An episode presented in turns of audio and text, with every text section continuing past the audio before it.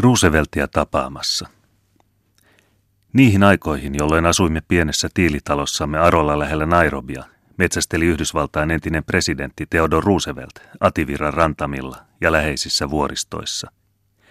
Kerronpa tässä, mitä silloin sain hänen retkikunnastaan tietooni sekä tapaamisestamme Nairobissa.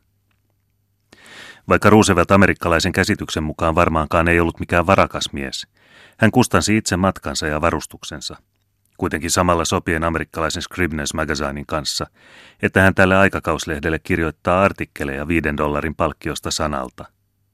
Näin ollen lienevät hänen retkensä kustannukset tulleet kutakuinkin korvatuiksi. Muutamia valkoisia miehiä oli suuresta palkasta kiinnitetty retkikuntaan, mahdollisesti eri laitosten kustannuksella.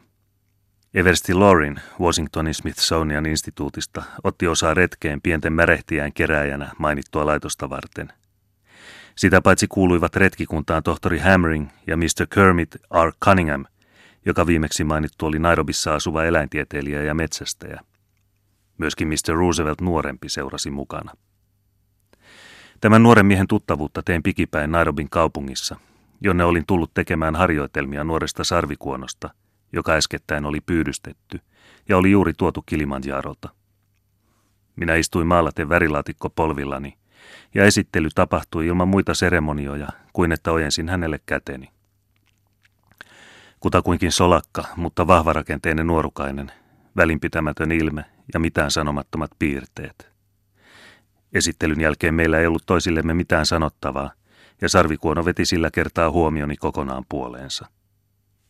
Retkikunta oli tietenkin mitä huolellisimmin varustettu – Suurten ja pienten märehtiöiden talteenpanoa varten oli otettu lieriön muotoisia erisuuruisia puutynnyreitä, kahdesta kuuteen jalkaan korkeita, halkaisia mitta kuudesta tuumasta neljää jalkaan. Tynnyrit lujitettiin Nairobissa rautavanteilla ja eläimet pistettiin niihin spriissä niin suurina kuin ne olivat ja heti sen jälkeen kun ne oli ammuttu. Tällä tavoin ne lähetettiin kotiin Washingtonin kansallismuseoon Rooseveltin lahjoina. Ei ole tiedossani, suostuiko museo ottamaan osaa todennäköisesti ennenkuulumattoman kalliisiin lähetyskustannuksiin. Rooseveltille oli tarjottu oikeus metsästää kaikkialla suojelusalueen metsästysmailla, joissa muuten ei mitään eläimiä ole lupa ampua, ja missä suurin laumoin turvallisesti kokoontunut riista on rauhassa lisääntynyt siinä määrin, ettei tarvitse muuta kuin korjata sitä. Ja tämä seikka selittää melkoisessa määrässä hänen metsästysonnensa – Niillä retkillä, jotka minä asettomana tein rauhoitusalueella, näin eläimiä niin paljon ja pääsin niitä niin lähelle, ettei voi ymmärtää muuta kuin, että eläimet siellä tuntevat olevansa turvassa. Usein on sattunut, että yksi tai useampia ajamiani otuksia on ilmeisesti aivan tarkoituksellisesti painut rauhoitusalueelle ja siten päässyt turvaan. Sikäli kuin kuulin, kaatoi Roosevelt paitsi seitsemän leijonaa, kaksi elefanttia, kaksi puhvelia – kaksi sarvikuonoa, kaksi virtahepoa ja kaksi kirahvia. Tähän ei varmaankaan ole otettu mukaan sitä puhvelia, jonka hän kuolettavasti haavoitti, kuitenkaan saamatta saalista käsiinsä, Donia Sabukin seudulla, ja jonka kallo sarvineen nyt on minun omaisuuttani Suomessa. Sarvet ovat kaikkein suurinta lajia, melkein yhtä suuret, mutta eivät aivan niin kaunismuotoiset kuin sen puhvelin sarvet, jonka jännittävällä hetkellä ammuin Tanavirran rannalla. Rooseveltin retkikunnan metsästyspaikkoja olivat seuraavat rannikon metsästyskeskukset. Kapiti Plains, Escarpment, Naivasha, Nakuro, Kenia, Londiani ja Nairobi. Retkikunnan liikkuessa Ativiran läheisissä vuoristoissa me saatoimme öisin selvästi nähdä hänen valtavat alueet valaisevat leiritulensa ylhäällä vuorilla. Kysymykseemme, mitä hänen tulet mahtoivat olla, musta kokkimme vastasi – se on The King of America ja hänen safaritulensa. Me emme silloin vielä olleet kokeneet safarielämän riemuja, ja sen vuoksi joka ilta kaihoisin katsein tähystelimme aina uuteen paikkaan muuttaneita leiritulia. Rooseveltin retkeä on pidettävä erinomaisen onnistuneena. Eläintieteellisten kokoelmien kannalta oli tulos suorastaan loistava. Joka kerta kun Roosevelt saapui Nairobiin, järjestettiin suuremmoisia juhlia, joissa juotiin maljoja ja pidettiin puheita Amerikalle ja suojelusalueen tulevaisuudelle. Nairobin sanomalehti sisälsi palstamäärin kuvauksia kaikesta, mitä Roosevelt oli lausunut sikäläisistä tulevaisuuden mahdollisuuksista. Ja asukkaat ottivat kaiken täydestä. Rahasta ja vallasta uneksi täällä nyt jokainen valkoinen mies. Vaikka mielelläni olisinkin halunnut nähdä tämän harvinaisen metsästysruhtinaan ja samalla kertaa rauhallisen republikaanin, en kuitenkaan ottanut osaa juhliin, mutta kävin häntä tervehtimässä, kun hän viimeistä kertaa oli Nairobissa järjestämässä kotimatkaansa. Pysin kirjallisesti audienssia ja sain heti rakastettavaan sävyyn kirjoitetun vastauskirjeen, jossa hän ilmoitti tapaamisaikamme. Nairobissa ollessaan Roosevelt asui pienessä, mutta hienossa bungalowssa, jota ympäröi loistokas puutarha ja jonka omisti hänen maamiehensä, miljonääri Macmillan.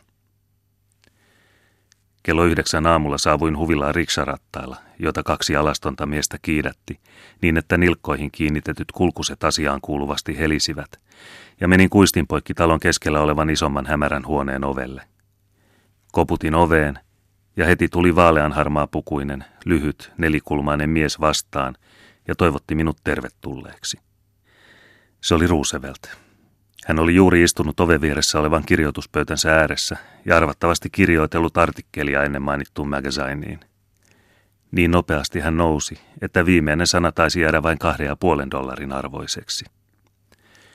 Hyvää päivää, Mr. Kalevala, sanoi hän. Olen iloinen tavatessani teidät. Olen nähnyt teidän mielenkiintoisia töitänne. Ja ystävällisesti, mutta järkähtämättömän täsmällisesti kuin poliisimies, hän hallitsijan eleen kehoitti minua astumaan matalasta huoneesta valoisalle pengermälle talon toiselle puolelle. Konemaisen määräperäisin, lyhyin askelin hän meni itse heti takaisin erääseen sivuhuoneeseen ja palasi tuoden mukanaan tupakkaa, jota tarjotessaan hän lausui. Suottehan anteeksi, mistä Kallela – että ajatuksissani liitin teidän nimenne teidän kansalliseepoksenne nimeen. Minä olisin suomalaiseen tapaan mielelläni keskeyttänyt hänet kysymällä, oliko hän verrannut Kalevalaa Longfellowin Hiavata-runoelmaan ja mitä mieltä hän oli niiden keskinäisestä suhteesta, mutta en saanut suuvuoroa. Hän puhui yhtä mittaa yhtenä hyrinänä, ikään kuin haluten mahdollisimman vähällä ajanhukalla selviytyä kaikesta siitä, mitä oli sanottava.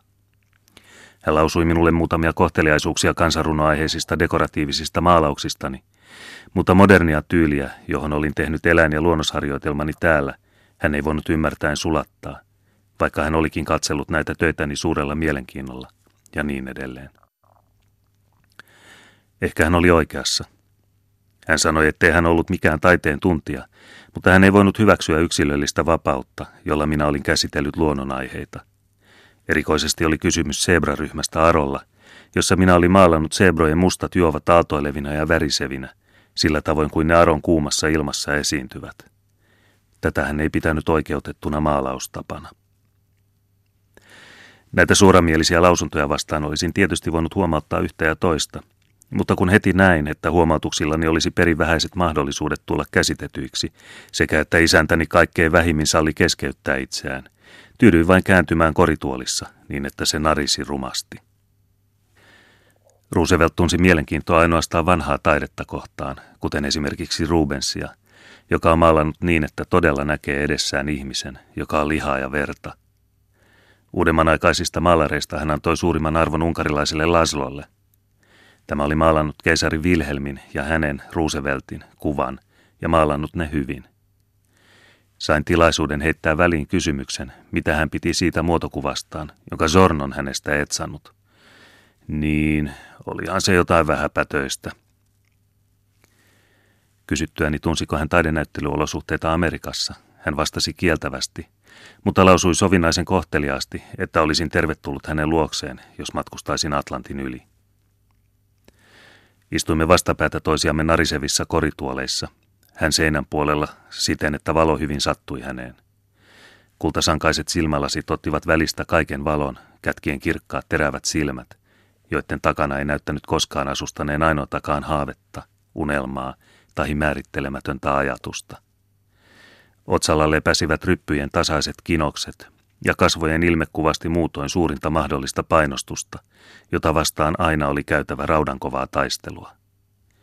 Tämän mukaisesti kasvot olivat kokonaisuudessaan muodostuneet mitatun nelikulmaisiksi, kuin hyvin konstruoitu kone, joka alati saa muokata ja pehmittää yksiä ja samoja kovia purtavia. Ei häivettäkään huumorista eikä sen tajuamisesta, eikä edes mahdollisuudesta sen tajuamiseen. Hän puhui aivan keskeytymättä konemaisesti, lausuen sanat terävästi ja täydellisesti, ja ikään kuin puraisten jokaista sanaa matemaattisen tasaisten hammasriviensä välissä. Sanat putoilivat rapisten kuin samanmuotoiset metallikappaleet nopeasti käyvästä stanssauskoneesta. Valitellen paljoja töitään hän kertoi yhtenä ryöppynä ajotusta kotimatkastaan, joka tulisi tapahtumaan Ugandan, Karttumin ja Kairon kautta. Näytti ikään kuin hän epämukavia kysymyksiä välttääkseen olisi halunnut latoa eteni kaiken sen, mitä hän halusi antaa tiedettäväksi, ja siinä piste. Tämän tuntien, sekä ymmärtäen, että olisi ollut aivan turha koettaa jatkaa väittelyä, nousin ja lausuin jäähyväiset. Tietenkin ystävällisesti, mutta hallitsija lyhyin elein, hän ojensi minulle kätensä, aivan kuin eteisessä olisi ollut vielä monta sataa muuta puheella kävijää. Mutta siellä ei ollut ketään, ja minä menin matalan, hämärän huoneen, kuistin ja puutarhan kautta ajoneuvojeni luo, joiden vetäjät kiipesivät ylös ojasta, jossa he olivat maanneet varjossa. Itse he itsensä valjastivat rattaitten eteen sitten, kun minä olin niihin istuutunut.